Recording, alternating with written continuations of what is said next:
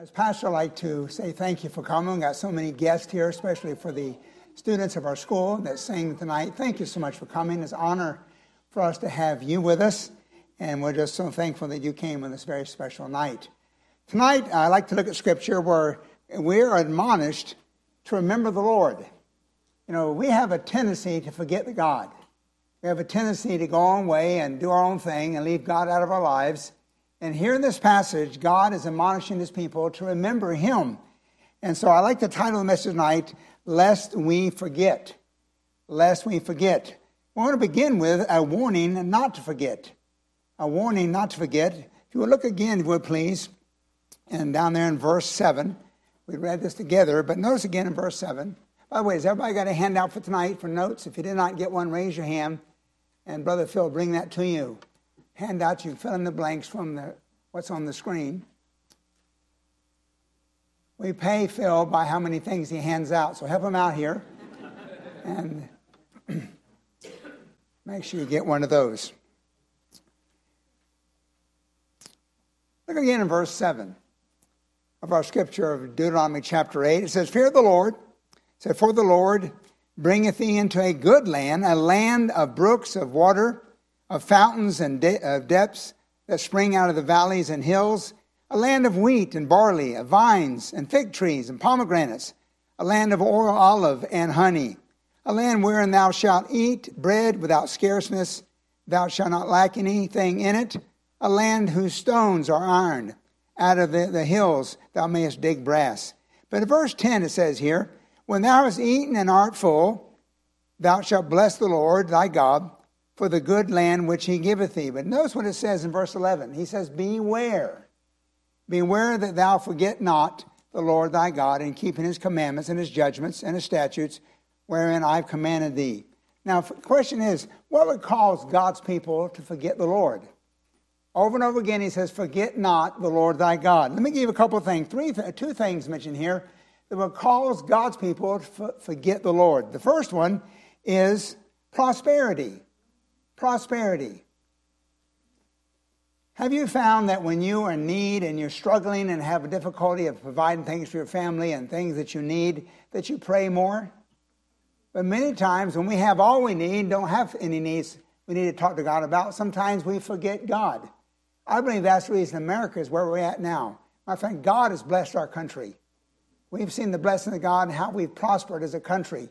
But our country has turned its back on God. We forgot God in the midst of our prosperity. Prosperity can cause us to forget God. Look in verse 12, please. In fact, verse 11 again says, Beware that thou forget not the Lord thy God. Verse 12, Lest when thou hast eaten and art full, and hast built goodly houses and dwelt therein, and when thy herds and thy flocks multiply, and thy silver and thy gold is multiplied, and all that thou hast multiplied. So, in the midst of multiplication, when we prosper, we have everything we need, that's when we have a tendency to forget God. In fact, hold your finger right here. Go to chapter 6 of Deuteronomy, please. We're coming back to chapter 8. Go to chapter 6. He mentions the same thing in the midst of prosperity is when we have a tendency to forget the Lord. Deuteronomy chapter 6, this time in verse 10, please. And it shall be when the Lord thy God shall have brought thee into land which he sware unto thy fathers, to Abraham, to Isaac, and to Jacob, and give thee a great and goodly cities which thou buildest not, and houses full of all good things which thou fillest not, wells digged which thou diggest not, vineyards and olive trees which thou plantest not, when thou shalt have eaten and be full. Verse 12, what's he say? Then beware, why? Lest thou forget the Lord which brought thee forth out of the land of Egypt from house of bondage. So the first thing that would cause God's people to forget him is prosperity. When everything's going well, we get all we need, sometimes we forget about the Lord. The second thing mentioned here that causes people to forget God is pride. Is pride. Look in verse 14. In fact, we saw there in verse 13, when thy herds is multiplied, when your gold and silver is multiplied. Verse 14, it says, Then thy heart be what? Lifted up. And thou forget the Lord thy God. Pride can cause us to forget God. we begin to think all the good things we got, my hands provided this. I'm the one who accomplished this and did this. And pride sets in and causes us to forget God. And notice here, pride will cause us, first of all, to forget God's deliverance. He says in the latter part of verse 14, And thou forget the Lord thy God, which brought thee forth out of the land of Egypt and from the house of bondage. God's deliverance and salvation from bondage, they forgot all about because of pride. Next, verse 15, not only forget God's deliverance, forget God's guidance. Verse 15 said, Who led thee through a great and terrible wilderness? Verse 16, they forgot God's provision.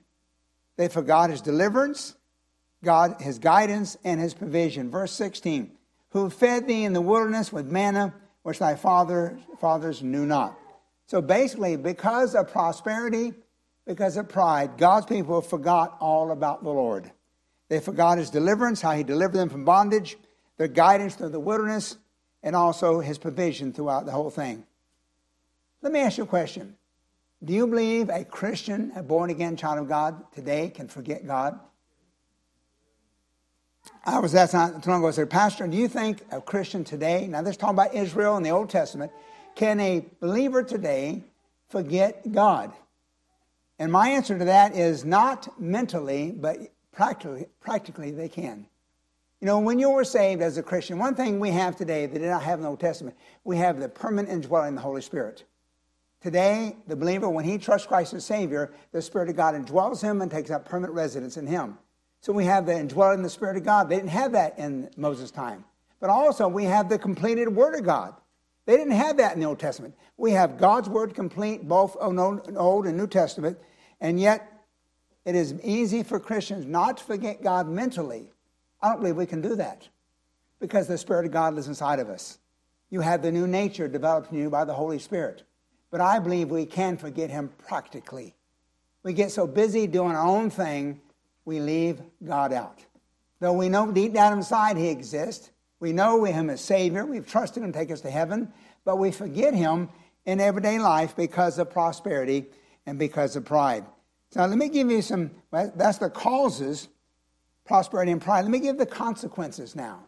The consequences of forgetting God. First of all, taking credit for what God has done. We begin to take credit for what God has done. Notice again verse, verse 16. Uh, so I mean, we said we saw they forgot God's deliverance, verse 14, God's guidance, verse 15, God's provision, verse 16. Now, verse 17, here they begin to take credit for what God's done. In verse 17, and thou say in thy heart, My power and the might of my hand have gotten me this wealth. My friend, that's when a person forgets. That's the consequences of forgetting God. We take credit for what God's done. We know deep down inside God provided this. He's the one who brought that to gave that to us. Yet we take the credit. And we, but he goes on to verse in verse 18, but thou shalt remember the Lord thy God, for it is he that giveth thee power to get wealth. I've met many Christians that sometimes believe that everything they have, they got.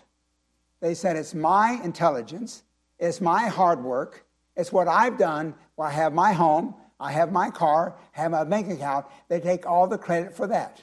But they forget about who gave you the power to do that. Who gave you the intelligence to do what you do? Who gave you the ability to work where you're at? God did. And so, and one of the consequences of forgetting God because of prosperity and pride, we take the credit. Look what I've done, and look what I provided. And in verse 18, but thou shalt remember the Lord thy God. It is he that giveth thee wealth. The second consequence of forgetting God is you begin to establish other gods in your life. You establish other gods in your life. Look in verse 19, please. And it shall be, if thou do at all forget the Lord thy God, and walk after other gods, and serve them and worship them. Now, do we in America serve other gods? I remember some time ago, my wife and I went to visit a missionary over in Myanmar, Burma. We went to a big, called a pagoda, a big temple where they worshiped Buddha.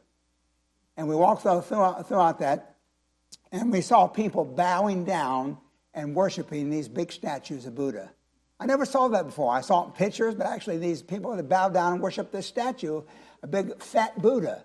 and they're bowing down and worshiping this individual. And so, yes, they do. But how in America? Do we worship other gods? And the answer is yes. What are the gods of America? Let me give you four of them. Four of them. Let me give them quickly, then I'll go back. Fame, fortune, power, and pleasure. People want to be famous. People want to be popular. And how many Christians sacrifice their testimonies to be accepted by their peers, be popular among their friends? Many teenagers do that. They begin to get around the wrong crowd, do things they know is wrong, so they want to be popular and be famous among their peers. Fame is one of the gods of America. Another one is fortune, money. How many people today serve money? How many they sacrifice going to church and things that for the Lord because they're trying to make the almighty dollar. So fortune is the second god of America. The third one is power. They want to have a position of power in the job. How many Christians today have sacrificed testimony and basically stepped all over the people to get a position at work and put other people down so they might be lifted up because of they want power. And the last one, fame, fortune, power, and the last one is pleasure. Pleasure. Boy, think about all the things people do to find pleasure today. Some things are not wrong, but some things are outright sinful.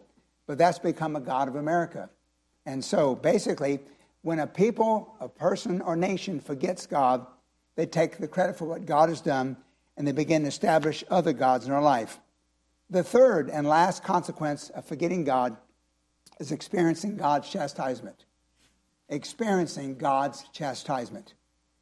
He says there in verse 19, the latter part, and he says, And I testify against you that this day that you shall uh, surely perish. As the nations which the Lord destroyeth before your face, so shall ye perish, because you have not been obedient unto the voice of the Lord your God. Now, he's speaking to Israel here as a nation. Now, as Christians, the Bible says we will never perish. I love John 10 28. He says, And I give unto you eternal life, and you shall never perish. Neither shall any man pluck you out of my hand. But however, we can experience God's chastisement. For whom the Lord loveth, he chasteneth and scourgeth every son whom he receives. So, as a Christian, you get so caught up in your prosperity and your pride says, Look what I've got, look what my hands have got me. And you begin to forget the Lord, you take credit for what God has done, and you begin to establish the gods of this world of fame, fortune, power, and pleasure. My friend, you can expect God's chastisement. But however, God's chastisement is never hell.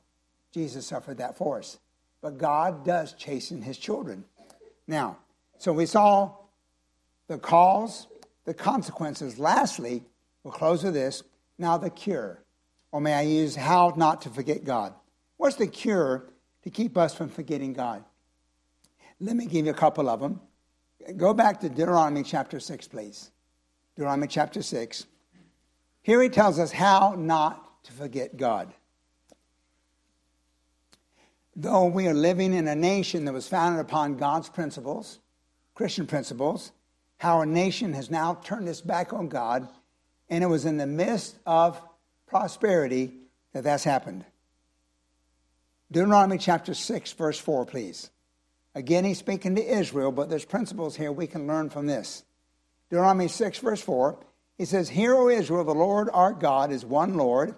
And the first thing he does to say, not enable you not to forget God, first of all, is to make God a priority. Make God a priority in your life. Verse 5 he said, Thou shalt love the Lord thy God with all thy heart, with all thy soul, and with all thy might. What is the greatest commandment? Remember, this person, a scribe, came to Jesus Christ. He says, Christ, what is the greatest commandment? He said, Master, what's good? And what is the greatest commandment? Thou shalt love the Lord thy God with all thy heart, with all thy soul, with all thy mind. That speaks of a wholehearted commitment. You know what that verse means? You need to put God number one in your life. Make every other person, every other situation in your life back burner and put God on the front burner. That's what it means. So you won't forget a cure of not forgetting God is making Him a priority in your life. Is God a priority in your life? Here's two ways of doing that. Number one, we see in verse 6 by internalizing God's word. by internalizing God's word. In verse 6, he says, goes on to say, And these words which I commanded thee this day shall be where? In thy heart. That is accomplished through memorization and meditation of God's word. How often do you read the Bible? How often do you meditate upon the Bible? How often do you memorize Scripture? The way we can make God a priority in our life is by internalizing, memorizing, meditating His Word, that His Word shall be in thy heart. Psalm 119, verse 11 David said, Thy word have I hid my heart. Why? That I might not sin against God. So the first way of making God a priority is by internalizing God's word. Number two is by imparting God's word to your children. By internalizing God's word in your heart, but also imparting God's word to, to your children. Look in verse 7, please. How do we do that? In verse 7, we do it diligently. That thou shalt teach them, your children, diligently. Talking about God's word diligently unto thy children. You know what I found? The best way to remember God's word is teach it. Whose responsibility is it to teach your children? As parents here, who does God say is responsible? Is it Land Lakes Christian School? No. Is it the church? No. It's you. You are responsible to teach your children God's word. Now, the school is there to partner with you to help you and do the job God's called you to do. And the church comes alongside you, and does the same thing too. But if they didn't have a Christian school, didn't have a church, how would your children learn the Bible? Hopefully, that you're teaching them. But that means you need to know the Bible. If you're going to teach it, you got to know yourself. So the best way to internalize God's word in you is to learn it for yourself and then teach it to your children. Teach it diligently, then it goes on to say, at every opportunity. It goes on to say in verse 7. And that said, shout, talk of them, talking about God's word. When thou sittest in thy house, when thou walkest by the way, when thou liest down, when thou risest up. At every opportunity. In other words, parents, every opportunity you have, you ought to teach God's word. Every situation in life they go through, as you're driving down the road and you see a person breaking the speed limit. Good opportunity. God says that we obey the authority over us. That means the, the policeman. There's an opportunity to teach them God's word.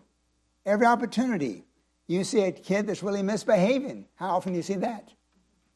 You got to use that. Look, the Bible says, children, obey your parents. Use opportunity to teach your children. But teach them every, when you're sitting down, when you're walking, when you're lying down, rising up. Every oppority, impart God's word to your children. So the way not to forget God, number one, make him a priority, and number two, or letter B, is to establish reminders. Because we're so prone to forget God. There's a, a hymn, I won't sing it for you, I don't want you to leave. But one of the stanzas is this Lord, uh, goes on to say, I'm prone to wonder how I feel it, prone to leave the God I love. We all have that in us. There is a, such a proneness in us to go our own way and leave God out. We got to purposely remember Him and establish reminders. Let me give you two ways mentioned right here. First of all, establish a reminder on your person. In verse 8, and thou shalt bind them, talking about God's word, for a sign upon thy hand, and they shall be frontlets between their eyes. Now, the Jews took this literally. Many of you heard what they call prefectuales. Basically, what it is, is a, they put a, when they pray, the Jewish males would take a leather strap with a box on their forehead, and the box contained scripture in it. They also take a leather strap and wrap around their fingers all the way up to their elbow about that with a box of scripture in it. They do that when they pray. They take it literally. It says to bind them as a sign upon thy hand and fronts between their eyes. So I'm not sure the best way to do that, uh, us today, but we ought to do things. You ever seen someone put a string on their finger not to forget something? Or they put a rubber band around the wrist? We ought to do things on us personally to help us not forget God, to remember His word on our person, but also it says on your property. Look in verse 9.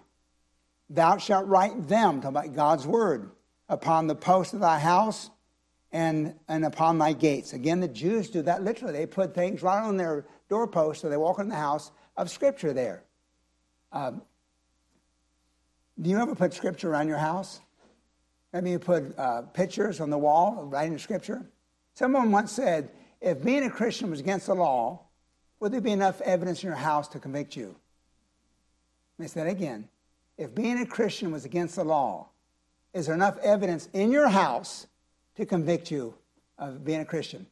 When someone goes in your house, they see Bibles laying around, they see scripture on the walls, they see pictures of things about Christ? These are ways that cause us to remember Him because we're so prone to forget. So establish reminders on your person, on your property, and lastly, and we'll close with this, in the church. In the church. Let's see how well you know the Bible.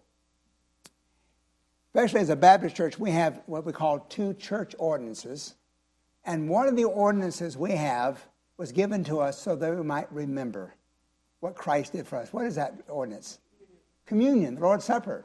I mean, read this to you. The Lord's Supper was given to the church so that we might remember what Christ has done for us, because we are so prone to forget. Here's what it says, and we'll close with this. 1 Corinthians chapter 11, Paul said, I have received of the Lord, which I also deliver unto you, that the Lord Jesus, the same night in which he was betrayed, took bread, and when he had given thanks, he brake it and said, Take, eat, this is my body, which is broken for you. This do in remembrance of me. Verse 25. After the same manner, he also took the cup. And when he had supped, saying, This cup is the New Testament in my blood, this do as often you drink it in remembrance of me. So God gave an ordinance to a church, to the church. It's called the Lord's Supper of Communion, so that we might forget, remember what God's done for us. So, Christian, I think you'd be honest, all of us have a tendency to forget. We get so busy in everyday life, responsibility with our family, sometimes we leave God out of our lives. And that's not anything new. It happened in the Old Testament, it's happening today. So, Christian, I would encourage you make God a priority and make His Word, and internalize His Word in your heart, teach it to your children, and put reminders around your house that who He is and all He's done for you. Close your Bibles, please. Look up here.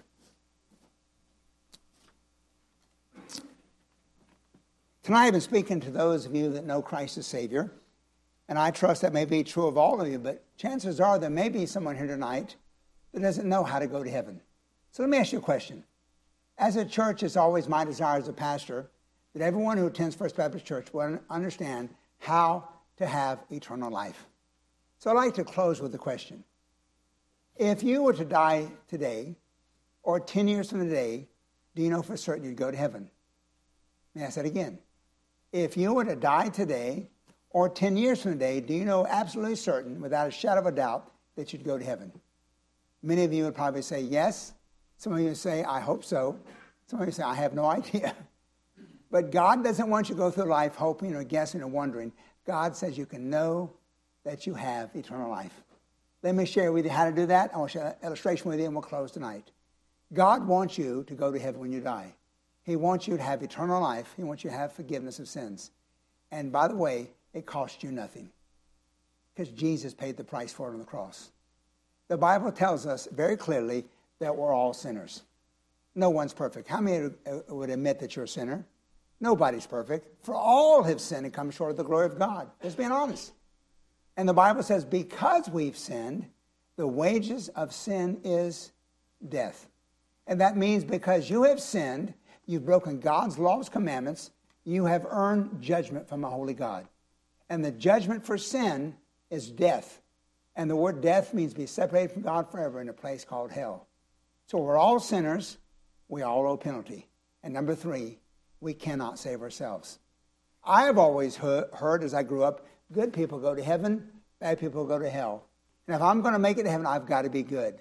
So people think that their good works, their good deeds will merit favor with God and earn salvation. My friend, nothing wrong with good works, but it will not pay for your sin. The wages of sin is not good works. The wages of sin is what? Death. And by the way, no matter how good you try to be, you can never be good enough. Heaven's a perfect place, and you must be perfect to go there. And none of us are. We've all sinned. So we all owe a penalty. Mean, we all have sinned. We all owe a penalty, and we cannot save ourselves. That's bad news. But here's the good news the Bible says, God commendeth, demonstrate his love toward us, in that while we yet sinners, Christ died for us. The penalty that you have earned for your sin, uh, sin because of your sin, Jesus paid for on the cross. When Jesus died, you know he died for? Me, he died for you. The penalty of sin that I owe to God, because I'm a sinner too. I owe a penalty. But Jesus paid that penalty for me. By the way, how many sins did he pay for? Did he pay for half, or most, or all? He paid for all. In fact, the last thing he said on the cross, it is finished. That's a banking term which means paid in full. Your sin debt of all you've done in the past or in the present and future was paid in full by Jesus Christ. He died for you, He was buried, He rose again. And guess what? Now He offers you forgiveness, eternal life, free at His expense. Because He paid the price, He finished the work, He said, I'll give it to you free. That God, for God so loved the world that He gave His only begotten Son, that whosoever what? believeth in him should not perish but have everlasting life. The word believe means to trust in, rely upon. Let me show you an illustration, and we'll close with this. Again, it's my desire as a pastor that no one will leave here without understanding this great truth. Let me close with this. Illustration I saw one time, when I first saw it, it really made sense to me and understand how to go to heaven. I don't know about you, I'm a visual learner. I see something, I understand it better. So look up here, visual illustration. Like to let this hand represent each one of us here today, and my wallet let it represent sin. According to the Bible, how many of us are sinners? All of us. Here we are. Here's our sin. We all have sin on us. The Bible says that God loves us. I'm so glad. He loves sinners. He hates our sin. And to go to heaven, you have to be without sin. Not one sin will ever go to, uh, because sin, it separates us from God, and we cannot go to heaven with, with our sin. We must be perfect to go to heaven, but we're not. We all have sin. And the Bible says the wages of our sin is what? Death. Because we've sinned, if we pay for that, we have to die and go to hell to do it. But people today say, well, Pastor, I know I'm a sinner, but I'm trying to do my best. So they think the good works they do will pay for the sin. So they say, well, I go to church and I read my Bible. I send my children to Land Christian School. I try to do all kind of good works, help people in need, and I pile up a lot of good works, and maybe I might have enough to get there one day. I've had nothing wrong with good works, but it does not get rid of your sin. It will not get you to heaven. But here's the good news. God says, I love, maybe your name is Bill, Bill Fold, okay? He says, Bill, I love you, but Bill, I hate your sin. Bill, I don't want you to pay for that, but going to hell. So, Bill, I'll provide a substitute. And God loved you so much, he sent his son to this earth. Jesus Christ was the sinless Son of God who never sinned, lived a perfect life, and when he died on the cross, you know he died for? He died for you. There on the cross, what he did, or before our sin separated us from him, what he did, he took that sin off of us and upon himself. Though he knew no sin, he became sin for us. The Bible said he bore our sin as own body on the cross. And while hanging on the cross, God the Father punished him for what you've done wrong. He died for you, he was buried, he rose again. And the Bible said if you, just the best you know how, would believe when he died, he died for you, and trust him as your Savior, that you would not perish, but you would have everlasting life. Please listen. Going to heaven is not obtained by trying, but by trusting. It's not gained by working, but by relying upon what Christ has done for you. If you've never trusted Christ as Savior, I encourage you to do that today. If you have, my friend, establish things in your life that keep you from forgetting God. Though I do not believe you ever could forget Him mentally, but I believe you can practically. You get so caught up in everyday life of things with family and friends that God is left out, almost like from outward appearance, there's no evidence of God in your life. Each one of us can do that if we're not careful. Let's bow together, please.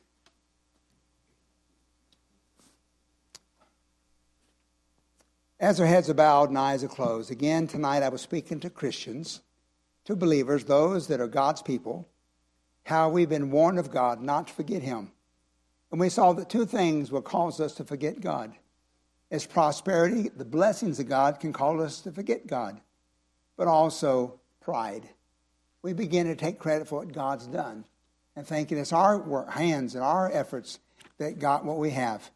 And he said, remember that God provides you the power to even do that. So, my friend, I would encourage you to realize that all of us can forget him, at least practically, leave him out of our lives. So, I ask you to begin to establish priorities. Make God a priority.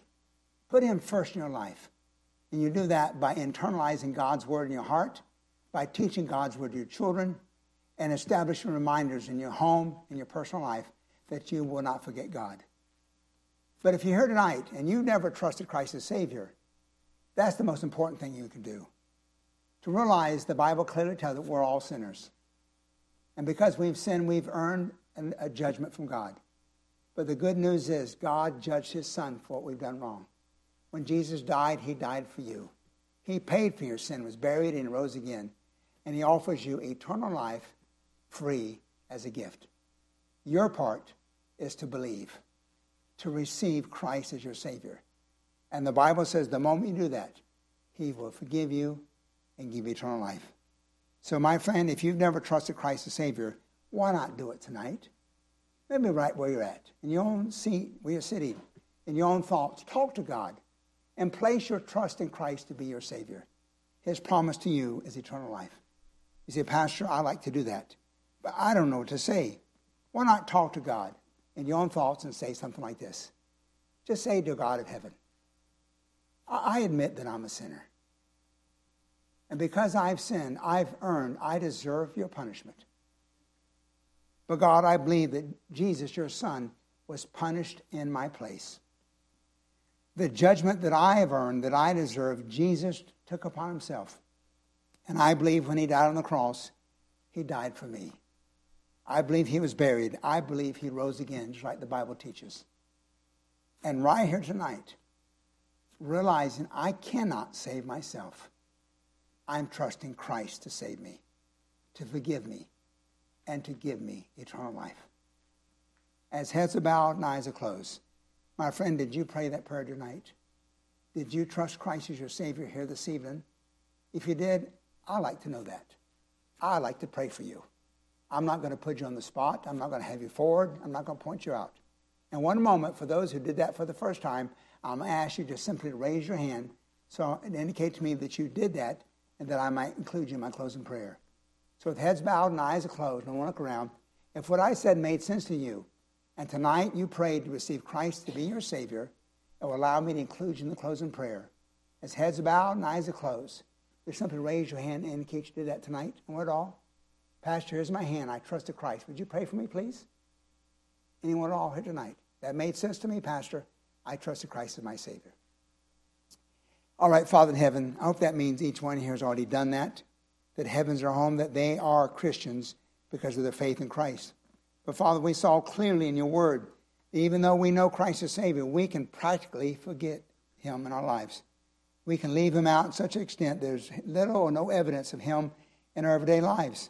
So, Father, help us to take the warning given to us, Scripture, to put God's a priority and, and make His Word a priority in our hearts, our lives, and our children. Fast in Jesus' name, amen. Thank you.